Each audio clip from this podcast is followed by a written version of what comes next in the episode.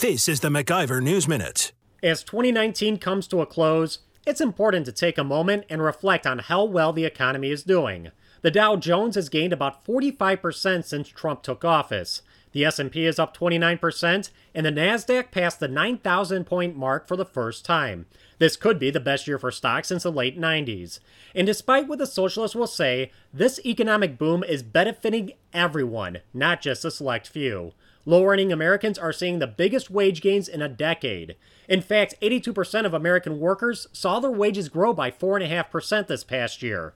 Hands down, the booming Trump economy is the biggest story of the year, even if the mainstream media missed it somehow. Happy New Year, everyone, from the MacIver Institute. May you prosper in the year ahead as the Trump economy roars into the 2020s.